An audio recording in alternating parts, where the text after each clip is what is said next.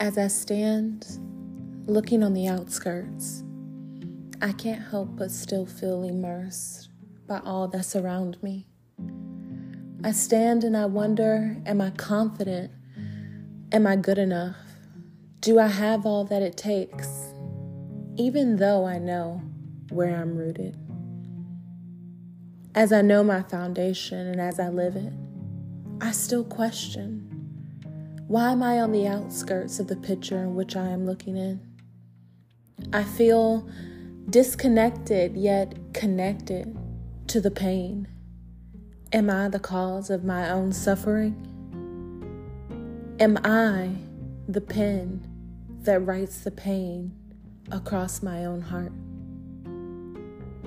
I too find the strength to dig deep and to look within my deep brown eyes. I tried to reach her. I called to her. I run to my seven year old self. As I look at her, I gasp in amazement of all the things that I never have seen until this moment. And I grasp her. I fall and envelop within the love of the unknown, the things not seen.